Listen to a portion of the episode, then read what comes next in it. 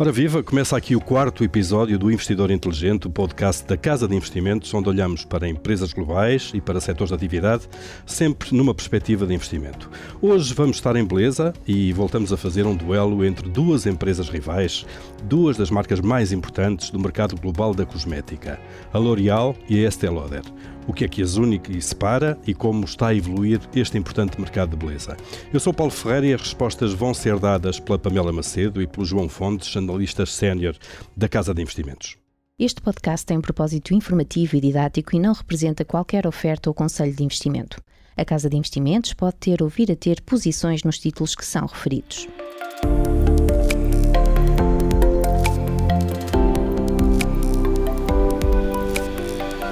Pamela, João, eh, sejam bem-vindos a mais este podcast. Bom, vamos então eh, começar por olhar para, para esta indústria, que é um mercado eh, cada vez maior.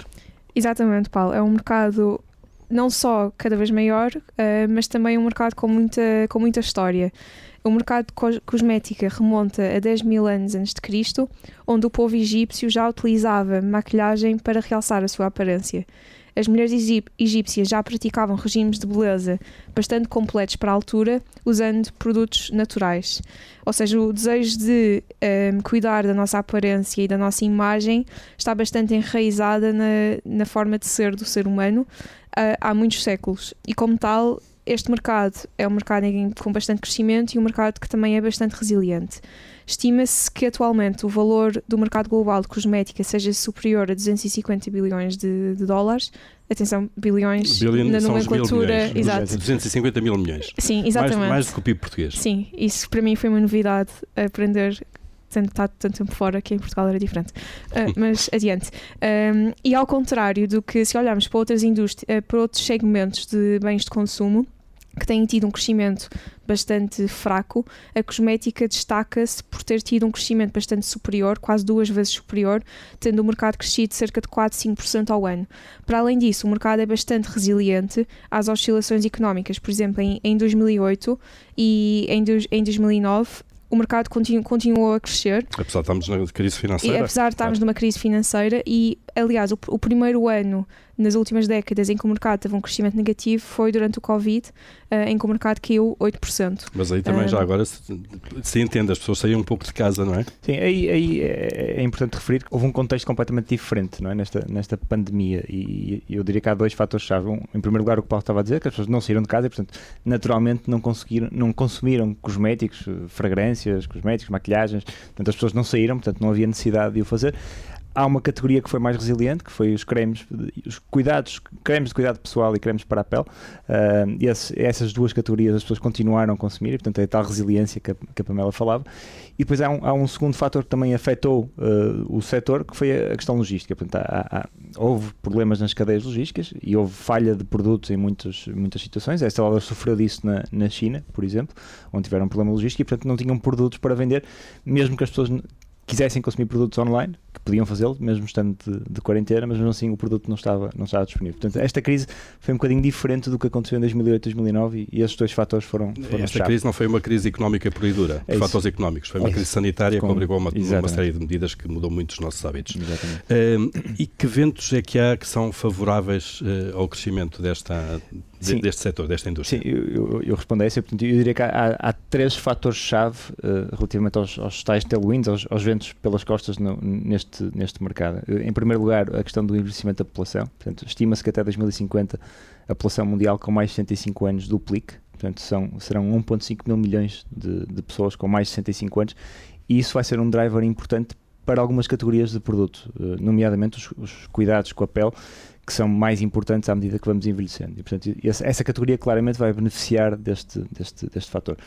Em segundo lugar, a, a expansão da classe média mundial. Uh, em, em, a nível global, há 84% da população mundial a viver em países emergentes. Uh, são 6,4 mil milhões de pessoas, muitos deles uh, com abaixo do limiar de pobreza, portanto, o PIB per capita nestas regiões é muito inferior aos países envolvidos, mas esse gap entre, entre as duas regiões tem-se vindo a reduzir ao longo do tempo portanto, há cada vez mais pessoas a entrar numa classe média, uh, numa classe média global. Uh, Estamos a falar de China, Índias... China, Índia, África, África claro. portanto, esse tipo de, de, de regiões. Estima-se que até 2030 1.3 mil milhões de, de, pessoas saiam de uma situação de pobreza e, portanto, passarão a integrar uma classe média que com vai... poder de compra. Com poder de compra e vai cons consumir e vai começar a consumir produtos de, de beleza, entre outros, como, como é lógico. Depois, em terceiro lugar, um, um, o consumo de produtos premium. Portanto, há, um, há, uma franja de mercado de beleza que é um, mercado beleza de luxo, onde esta, essa Lauder é particularmente forte. A L'Oréal também tem uma, uma posição importante. Uh, mas o, o, que vemos é, é, em termos de comportamento de, de consumo em, em, nas diferentes regiões, há, há, uma diferença grande de consumo per capita por, por, por pessoa. É? Uh, nos Estados Unidos e na Coreia, que são as regiões onde o consumo per capita é, é mais elevado, em média gasta-se cerca de 260, 280 dólares por, por pessoa uh, em produtos de beleza de luxo. Por ano. Por ano enquanto que na China é uma média, é uma média elevada. Se compararmos com a China e com a Índia, é, a diferença é abismal. Portanto, na China são cerca de 20, são 23 dólares, na Índia são 2 dólares. Portanto, há aqui um Portanto, potencial. 10%, 1%, Exatamente. redondos. Portanto, há um potencial destas regiões, à medida que vão entrando numa classe média, uma classe elevada, vão consumir, consumir produtos mais, mais caros. E, portanto, essa tendência vai ser claramente benéfica para as duas empresas. Claro, e não nos podemos esquecer também que, hoje em dia, os homens também são uma categoria em ascensão Correto. e é uma, tem sido uma aposta muito grande de empresas como a L'Oréal e a Estée Lauder. Basta ver as prateleiras e as, as secções dedicadas uh, aos homens de produtos de cosméticos. Bom, isto é um duelo, não é? O nosso formato aqui de pôr dois uh, concorrentes em confronto. Vamos começar a olhar então para, para as duas empresas, a L'Oréal e a Estée Lauder. Uh, vamos começar pela L'Oréal, quem é que pega? Sou eu. É Pamela, vamos lá. Um, eu, pronto, a L'Oréal é uma empresa francesa e tem uma história bastante rica que começa em 1904, quando um senhor chamado Eugene Schuller, um, formado pelo Instituto de Química Aplicada de, de, Paris, começa a trabalhar como investigador no Sorbonne, um, em França. Em 1905, farto da vida académica, ele decide começar a trabalhar na Farmácia Central de Paris e rapidamente se torna o diretor de investigação dessa organização. Um dia, uma cabeleireira pediu-lhe que tentasse arranjar uma tinta para o cabelo uh, que fosse segura de utilizar. Porque naquela altura as tintas para pintar o cabelo das mulheres eram um pouco utilizadas porque continham muitos químicos que irritavam o, o couro cabeludo e o cabelo. O, cor, o couro cabeludo, exatamente, era essa a palavra que estava à procura. Um, o Schuller aceitou o desafio e hum, em 1907 conseguiu lançar a primeira tinta sintética para o couro cabeludo e deu-lhe o nome de eu não sou muito bom em francês, mas uh, L'Oréal. L'Oréal, talvez. Exato. Parecido com L'Oréal, mas não era Exatamente. bem L'Oréal. Tinha, tinha, aqui um AU para quem não está a ver a palavra escrita. Exato. Claro. Ele começou a vender o seu produto a vários cabeleireiros em Paris e em 1909 decidiu criar uma empresa para começar a escalar a sua produção, que na altura não se chamava L'Oréal, mas uns anos depois veio a chamar-se L'Oréal. Um, para publicitar a sua empresa, ele e como não tinha muito dinheiro para gastar em marketing, ele começou a escrever artigos para uma revista que era distribuída pelos cabeleireiros em Paris para fazer a publicidade de forma mais barata. Empresa, no fundo, uma revista dedicada ao setor. Eu fico sempre fascinado com a origem das empresas. Sim, é, é verdade. É. Um, depois, há duas, há duas pessoas uh, importantes para a empresa. Uma delas, o André Bettencourt, que se juntou à empresa em 1938, e mais tarde, em 1941, um senhor chamado François Dalle. O André Bettencourt Uh, uns anos depois, casa-se com a filha de Eugene Schuller um, ehm, e o François torna-se CEO da empresa em 1957, ano em que o fundador da L'Oréal, Eugene Schuller, faleceu.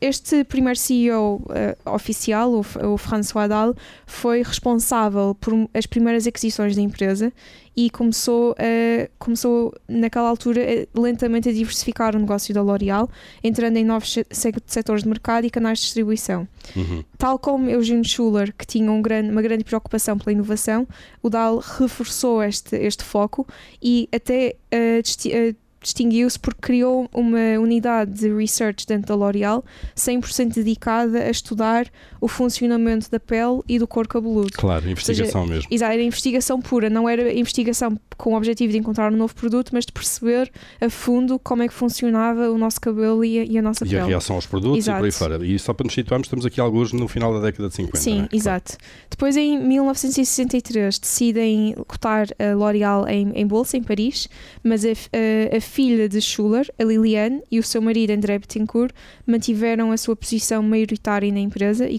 hoje, até hoje em dia continuam a ser os acionistas maioritários da L'Oréal. Durante os, os anos, os anos 70, a L'Oréal começa a diversificar-se e faz muitas das compras das marcas mais importantes do seu portfólio hoje em dia. Em 64 começaram, uh, compraram a Lancôme, em 65 a Garnier e em 70 a Biotherm. Foi também durante este período que começaram a focar-se muito em marketing, algo que depois mais à frente iremos falar, mas que diferencia a L'Oréal, e uh, lançaram a famosa campanha de marketing que tinha o tagline Because I'm Worth It. Basicamente, eu mereço. Eu mereço, sim, claro. uh, porque eu mereço, uh, que teve muito sucesso.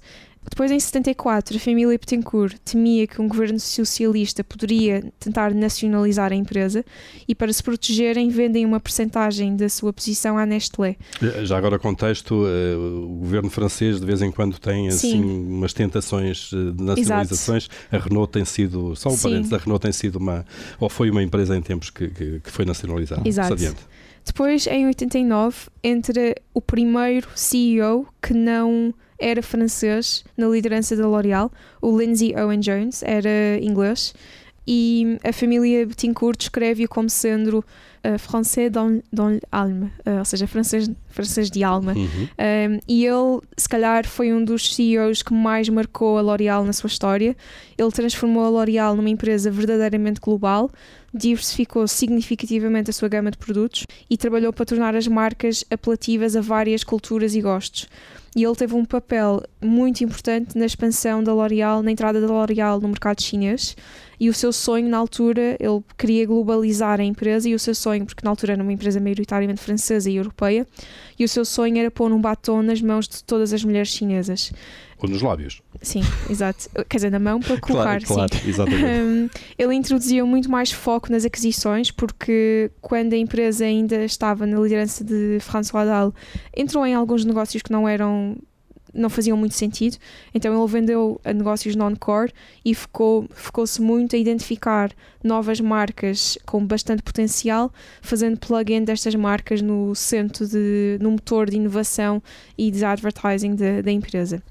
Em 2006 entra outro CEO excepcional que também teve um papel muito importante na evolução da L'Oréal, o Jean-Paul Agnon, que se torna o quinto CEO na história da L'Oréal.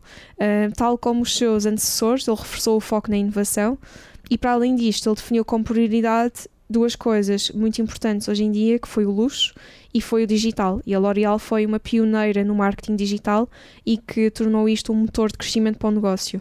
E graças a isto, a L'Oréal ao ao longo dos tempos, muitas das marcas como a Lancôme, como a Garnier, tornaram-se o que ele chama as billionaire, criou este conceito das billionaire brands, que, são, que eram marcas que superavam os 1B de, de vendas. O ano passado, o Jean-Paul Agnon foi substituído por outro L'Oréal Lifer, o Nicolas Hier eu não sei dizer o nome dele, mas Hieronymus, uh, que também passou a sua carreira toda dentro da, é dentro da L'Oréal. Uhum. E eu acho que isto é um fator que é importante realçar que, apesar do negócio ter muitos anos de história e ter, ter evoluído ao longo do tempo, a cultura e os princípios da empresa mantêm-se inalterados, que é o, e é o que define o, seu sucesso, que é o foco na inovação, o foco em marketing e um, a estabilidade da gestão, que se realça pelo facto de só ter seis CEOs na sua, na sua história inteira. Na história de mais de, de cerca Sim, de um século. Exato. Uh, de facto é fantástica, é uma grande estabilidade.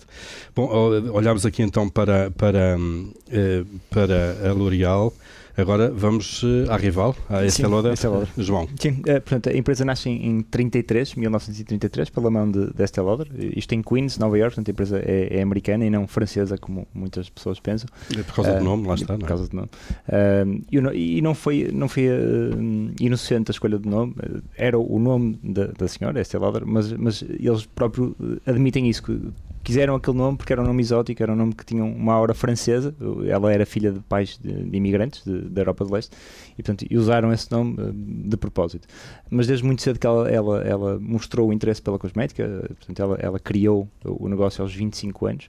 Um, isto foi numa altura, nos anos 20, portanto, que, que havia uma procura muito grande por, por moda, por música, por, foram, foram os anos loucos 20, uh, ah, mas também por produtos cosmética. Portanto, o mercado de cosmética na altura valia nos Estados Unidos apenas 75 milhões, mas estava a crescer a um ritmo impressionante.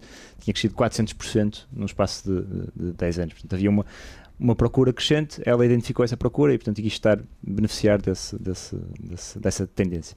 Um, ela começou a vender, como, como a L'Oréal, os produtos num, num salão de, de cabeleireiro, um, montou um pequeno, um pequeno corner e, e vendeu os produtos aos, aos, clientes, portanto, ganhando uma, uma comissão por isso. O seu marido foi instrumental na altura, portanto, era, era o homem que estava por trás da operação, que criava os produtos, que produzia os produtos e ela, ela estava encarregue da, da comercialização. Há uma há uma inovação que é acreditada a Estée Lauder uh, nessa altura em termos de, de, comercialização que foi a utilização de amostras gratuitas que era algo que não, que não era feito portanto ela, ela dava as amostras aos clientes que iam cortar o cabelo e depois quando voltavam acabavam por ter experimentado o produto e, e tinham gostado tanto que acabavam por comprar isso foi claramente uma, uma inovação que eles que, que se mantém até hoje e que se mantém até hoje sabemos, é? agora nas revistas não é? Pronto, isso, essa é uma prática muito comum uh, agora todas as empresas o fazem, mas na altura a Estée Lauder diferenciou-se por causa disso.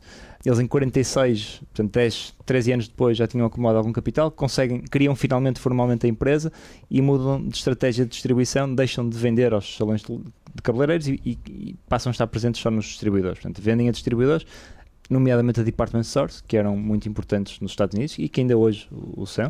Uh, portanto, foi o primeiro grande canal de venda da, da, Lauder uh, e isso claramente é um marco importante na, na, na, vida da empresa. Depois, os anos 50 são, são marcados por uma expansão, eles passaram a estar presentes em todos os grandes department stores nos Estados Unidos. Eles nos anos 50 lançam, portanto, eles, eles, criaram primeiro só os cremes para, para a pele, depois entraram na, nas fragrâncias, portanto, nesse, nesse segmento. Lançam também um creme chamado Renutrive, que foi na altura o creme eh, mais caro uh, do mundo e, portanto, isso posiciona finalmente essa Lauder num, num nicho de, de, luxo. De luxo, claro. Portanto, e, e, e, o preço aí é fundamental, claro. O preço modifica completamente a marca da, da, da, da Estée Lauder. Depois, os anos 60, a década de 60 é marcada por um, um, conflito com a Revlon, que na altura era a maior empresa mundial de, de cosméticos. Na altura, só para termos uma noção, era 50 vezes superior a, a Lauder, portanto era um concorrente de peso. A concorrência, isto foi, foram, foi uma década e meia de, de, grande concorrência. Na altura, o que, o que acontecia é que a Estée Lauder lançava um produto ou uma campanha e a Revlon, passado poucos meses, lançava um produto igual ou idêntico, uh, muito parecido, aliás, e, e, campanhas de publicidade também com, com, com grande parecença. Uh, portanto, isso foi um período difícil para, para a empresa. Uma das, das formas que eles eh, tiveram de se diferenciar foi lançar a marca Clinique, que ainda hoje é, é uma importante marca na, na, na empresa. Só que o problema é que ao, ao, financiarem essa operação de lançamento do novo produto, de financiar stock, acabaram por se deixar uma posição financeira débil e, e isso foi a primeira grande crise da, Estée Lauder, que foi forçada a, a despedir uma série de, de colaboradores na altura essa crise foi também o que despoltou depois a, a saída desta Lauder como CEO ou como líder da, da, empresa e passou a ser o seu filho, o, o Leonard Lauder. Ela manteve-se até esta altura? Ela manteve-se e, e manteve-se depois como, como chairman, portanto no board, não na gestão e, e mais na parte de, de, de comercialização, de, de, relações comerciais, mas o Leonard foi quem, quem pegou na empresa e, e, aliás foi o líder durante três décadas, nas próximas três décadas foi ele que, que, que conduziu as rédeas da, da empresa. Um, a década de 90 é marcada por uma série de aquisições, a, a imagem do que a L'Oréal fez. Portanto, eles compraram a MAC Cosmetics em 94, compraram a La Mer, que é uma, é uma marca fundamental no, no seu portfólio, em 95. Fiz, entraram também em, em, acordos de representação de fragrâncias, coisa que, que a L'Oréal também faz, uh, com a Tommy Hilfiger em 93, a, a Donna Karen em, em 97.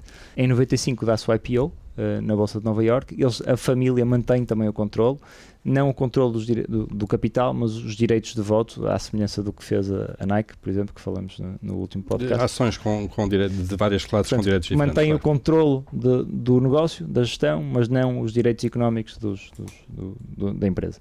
As últimas duas décadas foram marcadas por um crescimento explosivo na, na Ásia, nomeadamente na China. A China hoje é o principal mercado da, da Estée Lauder, uh, representa cerca de 50% das receitas, se considerarmos o, um canal importante para eles que é o travel retail, portanto os, os aeroportos, uhum. as lojas de free duty, e um ponto em comum com a, com a L'Oréal é a questão do, do, da liderança, portanto eles, eles hoje têm um, um, CEO que é o Fabrício Freda, que entrou em 2009, que é apenas o quarto CEO da empresa, portanto no espaço de 90 anos, ou um pouco mais de 90 anos, e é o primeiro CEO que, é, que não é da família, na, na verdade. Um, e apenas um, um último ponto: em, em, este ano ainda eles compraram a Tom Ford, a empresa Tom Ford, portanto, ficaram com os direitos totais da empresa e depois cederam a, a, os direitos de representação da, da marca na moda, no vestuário, à, à Hermenegildo Senha. Um, Hum. E pronto, é, é Há aqui pontos em comum, claramente. A longevidade das empresas, muitos, não é? Não- Nasceram há mais ou menos um século, mais década menos década, e a estabilidade de gestão Uhum. eh, que as liga. Eh, Vamos agora fazer o ponto de situação do negócio da L'Oréal atualmente. Sim. Hoje em dia, a L'Oréal é a maior empresa de cosméticos global, com uma cota de mercado de cerca de 14%, e ela distingue-se por, em primeiro lugar, é 100% focada em, em, em beauty e tem um portfólio de marcas que cobre todas as categorias de, de beauty, price points e canais de distribuição, tornando no negócio muito diversificado e bastante estável. Ou seja, esta diversificação traz muita estabilidade isto quer dizer que a L'Oréal tende a ser bastante resiliente em períodos de crise económica, por ter um portfólio, por exemplo, com marcas de mass market que são mais baratas, consegue, e também a parte de luxury, consegue eh, As pessoas podem sair de uns fazer o segmentos trade para down, outros. exato. Claro, Uh, e depois, por, por estar presente em várias categorias, como o skincare, o make-up, as fragrâncias, o hair care, uh, também tende a estar menos expostas a ciclos de, de produto que passam por períodos de popularidade. Um, o seu portfólio divide-se em quatro áreas principais. Temos os produtos profissionais que se destinam maioritariamente a cabeleireiros e aqui incluem-se marcas como a Kerastase e a Redken. Um, tem marcas de consumo mass market que se vêem com frequência nos supermercados, como a Garnier, como a Maybelline. Depois tem a parte de luxo, que tem crescido a um ritmo bastante acelerado nos últimos anos, onde se insere, por exemplo, a Lancôme e a Kiehl's. Um, e por último tem a parte dermocosmética que se encontram à venda nas farmácias, cá em- por exemplo cá em Portugal, e tem marcas bastante populares como a Vichy e a La Roche-Posay e este segmento da Active Cosmetics tem crescido a um ritmo extremamente elevado nos últimos anos, tem tido muito sucesso mesmo. Depois a empresa, tal como a Estée Lauder, é uma empresa muito rentável, tem retornos sobre o capital investido que rondam os 30%. que é bastante. É bastante, sim. Um, tem margens operacionais na casa dos 19% que tem vindo a melhorar ano após ano e tem um balanço sólido uh, e, e é uma empresa que gera muito cash flow, que consegue estar constantemente a reinvestir no negócio, tanto para comprar novas marcas como para reinvestir em marketing e, e R&D. E por último, tem tido um crescimento orgânico bastante constante associado às tendências de crescimento se- seculares que o João nos falou uh, no início do, do episódio. Claro, eh, geográficas, nomeadamente. Eh, e João, e vamos fazer o mesmo agora, perceber como é que, qual é a fotografia neste momento da Estée Lauder. Sim, é, é- é bastante parecida, na verdade. Portanto, a Estée Lauder é a maior empresa mundial do mercado de cosméticos de luxo. Portanto, nesse, nesse nicho de mercado, eles têm cerca de 20% de, de cota de mercado. De luxo, aqui estamos a segmentar já para o luxo. Só. A L'Oréal está diversificada, tem, Certo. tem cerca de 40% Global. salvo, salvo memória de, de mercado de luxo e o resto será mass market Uhum. eh, ou active cosmetics, Sim. como, como, a- como a Pam falou. A Estée Lauder está focada exclusivamente no, no, no mercado de luxo. Portanto, eles faturaram cerca de 18 mil milhões de dólares em, em 2022. Tem crescido a um ritmo bastante interessante, cerca de 6% ao ano desde 2011, 2012. E, portanto, e é o facto de terem uma legião de fãs eh, que são bastante fiéis aos produtos e à marca que lhe permite manter uma cota de mercado também bastante estável. Apesar de terem expandido um pouco, eles tinham cerca de 19%, hoje têm 20%, mas é bastante estável ao longo do tempo. Eh, eles estão presentes globalmente, 26% das receitas é América do Norte, 43% é Europa e Middle East, e depois 31% é a região da Ásia. O problema aqui, eh, eu há bocado falei nos 50% da, da China, isto pode ser um, um bocado confuso, porque dentro da Europa está o canal de Travel Retail, que inclui essencialmente vendas no mercado chinês. Portanto, é, é um pouco confuso, mas na é verdade, importado aqui, mas, mas as vendas podem ocorrer onde na verdade, a maior parte das receitas estão, estão, estão na Ásia e estão na China. Em termos de rentabilidade, um valor bastante parecido. Margem operacional antes de depreciações e amortizações de 23, o que dá uma margem operacional em linha com o que tem a L'Oréal, portanto, um, um valor bastante parecido. Em termos de ROIC, de rentabilidade sobre os capitais investidos, na, na Estée Lauder foi 27% nos últimos dois anos, portanto, a, a PAM Uhum. falou em 30%. Portanto, são valores muito parecidos, rentabilidades muito, muito semelhantes. E estes números, obviamente, refletem-se num, num bom comportamento da empresa, do, do investimento em, em- em- no mercado. Portanto, nos últimos 10 anos, ou desde o início de 2011, a empresa valorizou cerca de 14% ao ano, o que daria um, um ótimo investimento, cerca de 420% Acumulado. acumulado no espaço, no espaço de 11 anos. É bastante, É forte. bastante simpático. Eh, Vamos a- olhar aqui para as vantagens competitivas de cada uma delas. Eh, Vamos, Pamela, começar pela L'Oréal. Sim, acho que eh, são parecidas, ou seja, no caso da L'Oréal distinguem-se duas vantagens competitivas principais, que é, que é o fator da escala da operação e o valor do brand equity das marcas da L'Oréal. Um, relativamente à escala, esta escala permite à L'Oréal reinvestir mais de um bilhão de euros por ano em R&D e uh, a L'Oréal é reconhecida por ser uma líder no que toca à inovação neste, nesta indústria de cosmética. Uh, a L'Oréal tem vários centros de investigação que estão espalhados geograficamente. Eles têm um centro na China, na Europa, nos Estados Unidos, no Japão, no Brasil, na Índia e isto permite a cada unidade focar-se em compreender os hábitos da população local, as suas necessidades, preferências, tipo de pele, tipo de cabelo e criar, adaptar os seus produtos a cada, a cada mercado e a cada consumidor. Faz sentido, agora pensando, Sim. não é? Para quem não conhece este mercado, obviamente Sim. que os cosméticos devem ser muito por, diferentes. Por claro. exemplo, nós na Europa gostamos, por exemplo, em Portugal gostamos de apanhar sol, mas por exemplo na China e na Ásia isso é algo que, que as mulheres não, não gostam de fazer e se formos, se formos procurar cremes na Ásia, existe muita tendência de cremes que tornam a pele mais branca, os whitening claro. creams, e não uh, que potenciam o bronzeado como nós gostamos. Exato. E pensando nos cabelos, não é? Sim. Uh, claro. um, para além disto, a L'Oréal também tem um dos maiores budgets para marketing a nível global, que representa quase 30% das suas vendas, e isto equivale a cerca de 30 bis uh, de euros por ano, que é um valor bastante elevado, e é algo que a L'Oréal foca muito um, para criar uh, procura pelas, pelos seus produtos. Por último, a L'Oréal tem um portfólio de marcas um, bastante forte, que tem um strong share of mind com o consumidor, e apesar de enfrentar cada vez mais concorrência de startups, as chamadas indie brands, um, as suas marcas continuam a ganhar escala e continuam a ter crescimentos positivos. Cada marca tem a sua própria identidade, o que cria uma ligação emocional com o consumidor. E ao longo do tempo, a L'Oréal tem vindo a reforçar o brand equity das marcas que, que as torna difícil de replicar. Apesar de existirem muitas marcas no mercado, o consumidor, como o João estava a dizer, vai ganhando afinidade a uma, uma marca em particular e o que leva aos switching costs serem, serem mais elevados. O consumidor torna-se um bocadinho menos price sensitive, está disposto a pagar mais para se manter naquela para manter marca, naquela claro. marca e, sobretudo, na parte quando falamos de skincare, os custos à mudança por estarmos habituados a, a, usar um creme que funciona bem para a nossa pele, funciona, é claro. muito pouco provável que queremos experimentar um novo produto. Portanto, há aqui, uma, aqui um fator de fidelização que é, que é importante.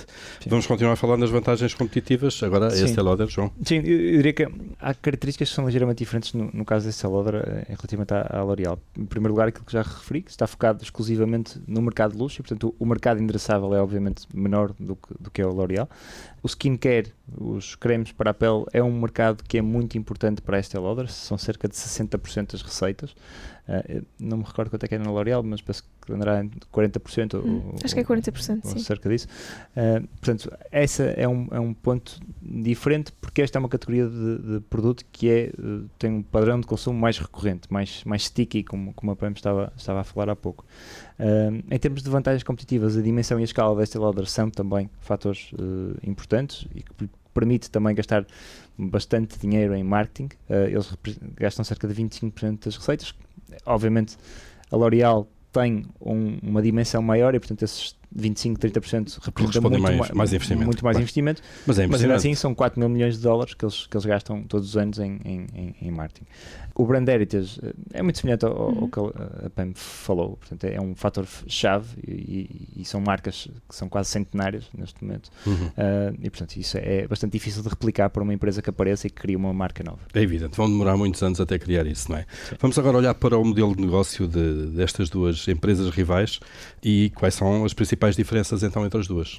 Sim, eu diria que há um, há um fator que é extremamente importante percebermos uh, neste, nesta indústria a L'Oréal sempre, sempre se focou em criar uma procura saudável pelos seus produtos e quando fala do seu flywheel, o que gera crescimento e o que gera a alavancagem operacional e a criação de valor para os acionistas, as margens para a gestão da L'Oréal são uma segunda derivada. O que é que isto quer dizer? Ou seja, a L'Oréal percebe que a indústria de cosmética é sustentada por vender efetivamente um sonho às pessoas, o sonho de poderem ser mais bonitas ou terem uma aparência melhor. E isto requer uma certa sensibilidade e um certo touch. E talvez é por isto que os franceses são tão bem sucedidos no luxo e na, e na cosmética. Ou seja, o, o flywheel da L'Oréal gera sempre, todos os anos, uma melhoria de margens, ou seja, nos últimos 10 anos a margem operacional expandiu dos 17% para os 19,5%, o que é muito positivo. São Mas este aumento quase 3 de, pontos, 2 pontos Sim. e meio, é importante. este aumento de margem não foi gerada por um, por um corte de custos ou de uma falta de investimento nas marcas, mas sim por maior produtividade e os benefícios da escala de operação, porque a L'Oréal até tem aumentado o investimento que faz em R&D e em marketing, porque percebe que é, só, é inovação e é o marketing que gera procura pelos seus produtos. E, e, na verdade é uma das empresas que mais gastem em marketing no, no mundo.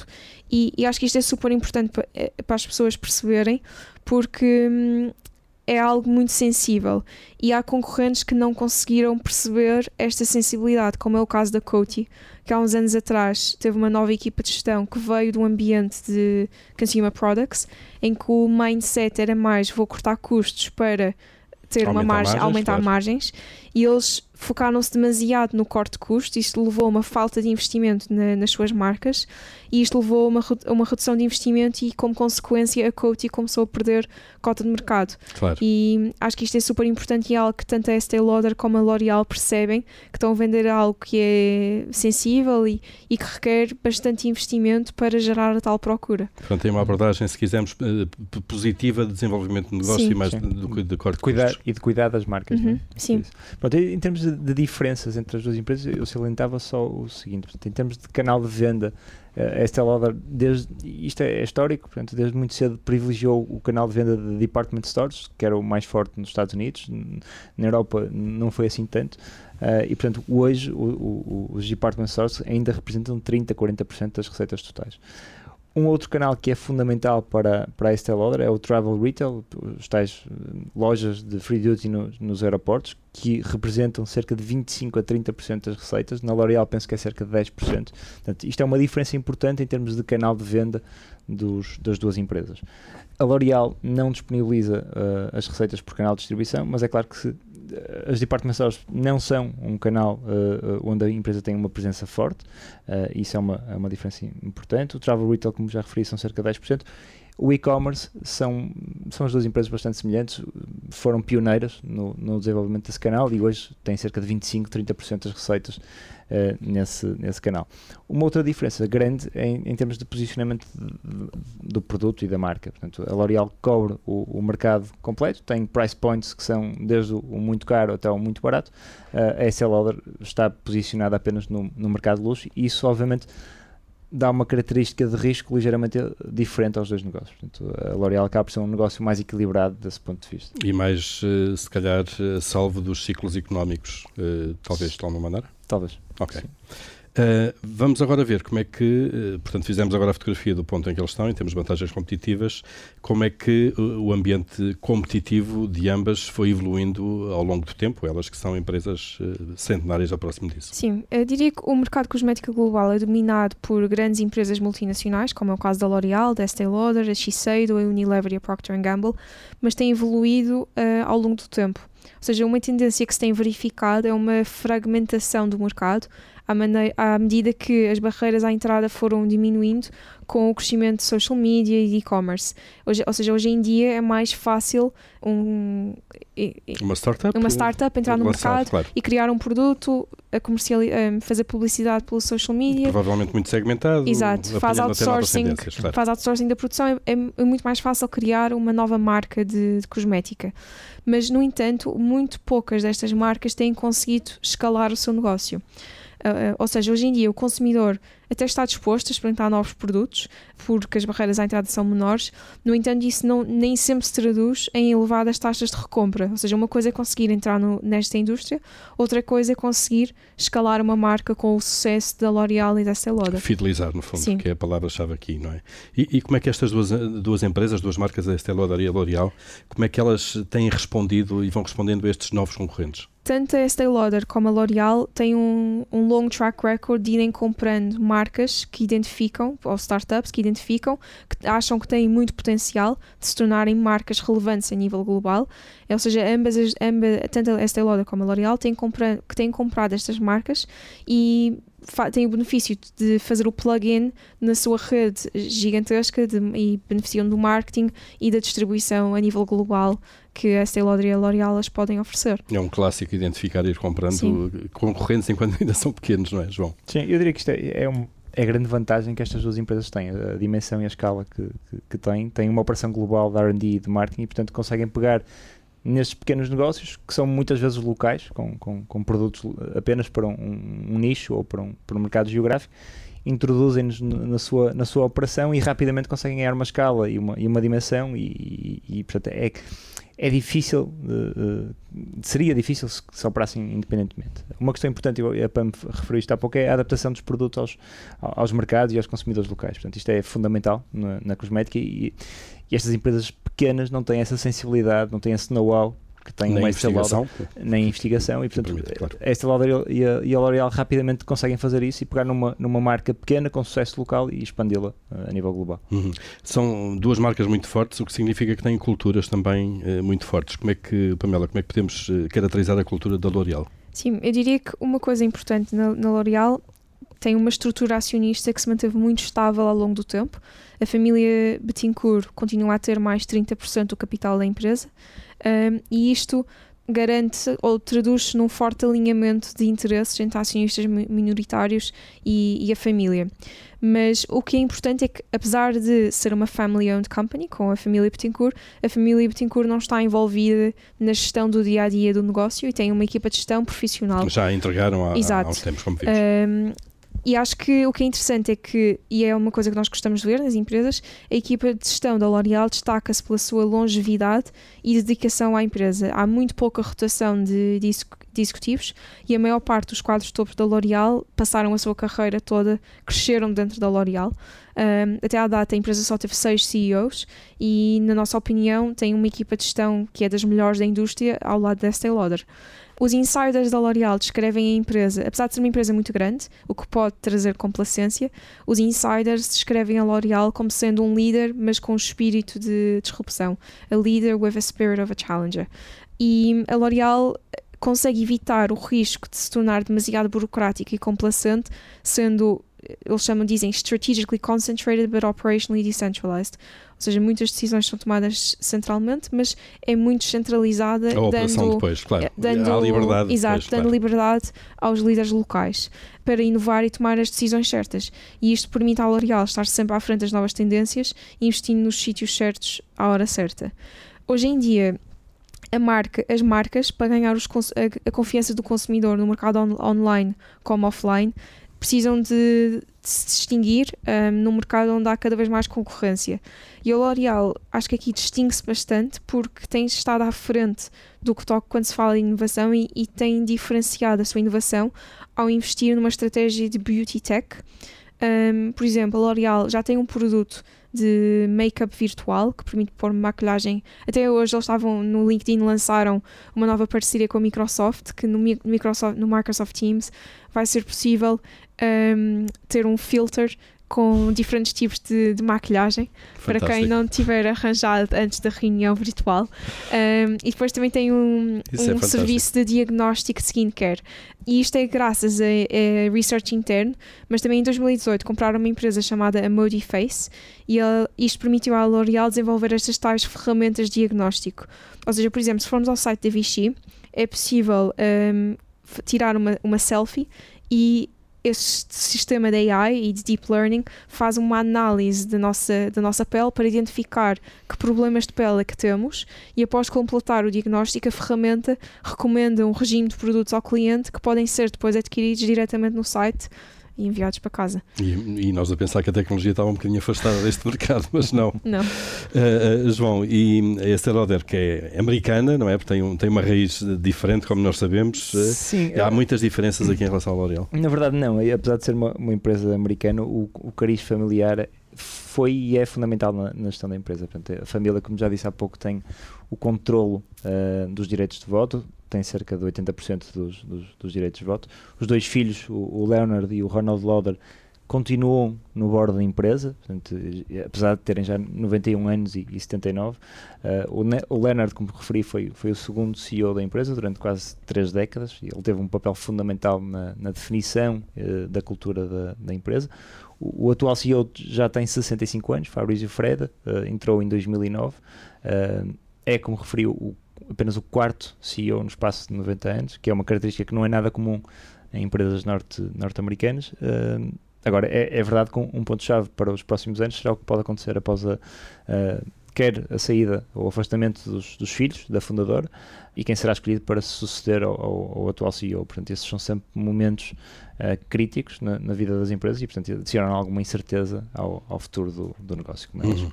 este, este podcast, como sabemos, tem objetivos de informação e literacia financeira, uhum. uh, mas uh, é importante referir que o único ativo destes dois que a Casa de Investimentos tem em carteira, neste setor da cosmética, é a Estée Lauder. Uhum. quais são as razões? É verdade. Eu, eu, gostava só de referir que, o facto de termos essa loja não significa que achamos que a qualidade da L'Oréal é superior ou inferior. Claro. Nós achamos que são dois negócios excepcionais. São... E muitas vezes são questões oportunísticas de, de investimento é, de preço. Pronto, claro. o punchline é exatamente esse. Portanto, é uma questão de, de oportunidade do mercado, porque, porque claramente estes, estes dois negócios cumprem com, com os nossos requisitos de qualidade, porque, recapitulando, têm fortes vantagens competitivas, quer na, na, nas marcas, que são quase centenárias, e na, e na escala da operação, que já vimos a importância que isso tem na, na absorção de, de produtos mais, mais pequenos ou marcas mais pequenas. Têm avenidas de crescimento muito fortes, portanto, como falamos há pouco, o investimento da população, o crescimento da classe média, uma cada vez maior tendência para um consumo de produtos mais, mais premium, mais, com, com mais luxo, se, se quisermos, e depois equipas de gestão que estão muito alinhadas com os interesses dos acionistas e das, das famílias, e isso é importante, a presença que as famílias têm ainda na, na, no controle do, do, do rumo da, da empresa. Uh, e portanto, como o Paulo disse, é exatamente isso. É, são dois ativos excelentes, são excepcionais, mas esta Lauder ofereceu-nos na altura uma oportunidade melhor. Uh, o mercado ofereceu-nos essa oportunidade e nós, nós aproveitamos. Claro. Estamos uh, quase a chegar ao fim deste duelo aqui no, no, no mercado, na indústria da cosmética. quem quiser saber mais, aprofundar mais, tem aqui umas sugestões de leitura. Quem começa? Eu posso começar. Um, The Company I Keep, My Life in Beauty, pelo Leonard, escrito pelo Leonard, Leonard Loda. Um, depois também há também há dois podcasts interessantes um, que se alguém quiser aprofundar o conhecimento temos uhum. os Business Wars uh, que fazem uma rivalidade entre a Estée Lauder e a L'Oréal como nós tentamos fazer aqui. E, a nossa está seguramente melhor. e depois também há um, o In Good Company, pelo Nikolai Tangen, que tem uma entrevista com o atual CEO da L'Oréal, o Nicolas, que também vale muito a pena, a pena ouvir para quem estiver interessado. Muito bem, ficam aqui estas sugestões então de leitura e de audição para saber mais sobre este mercado da indústria da beleza, da cosmética. Uh, tivemos aqui a Pamela uh, e o João então a fazerem este duelo entre a L'Oréal e a Estée Lauder. Fechamos aqui este quarto quarto episódio do Investidor Inteligente, o podcast da Casa de Investimento. Eh, nós eh, vamos voltar brevemente com um novo tema. Até lá.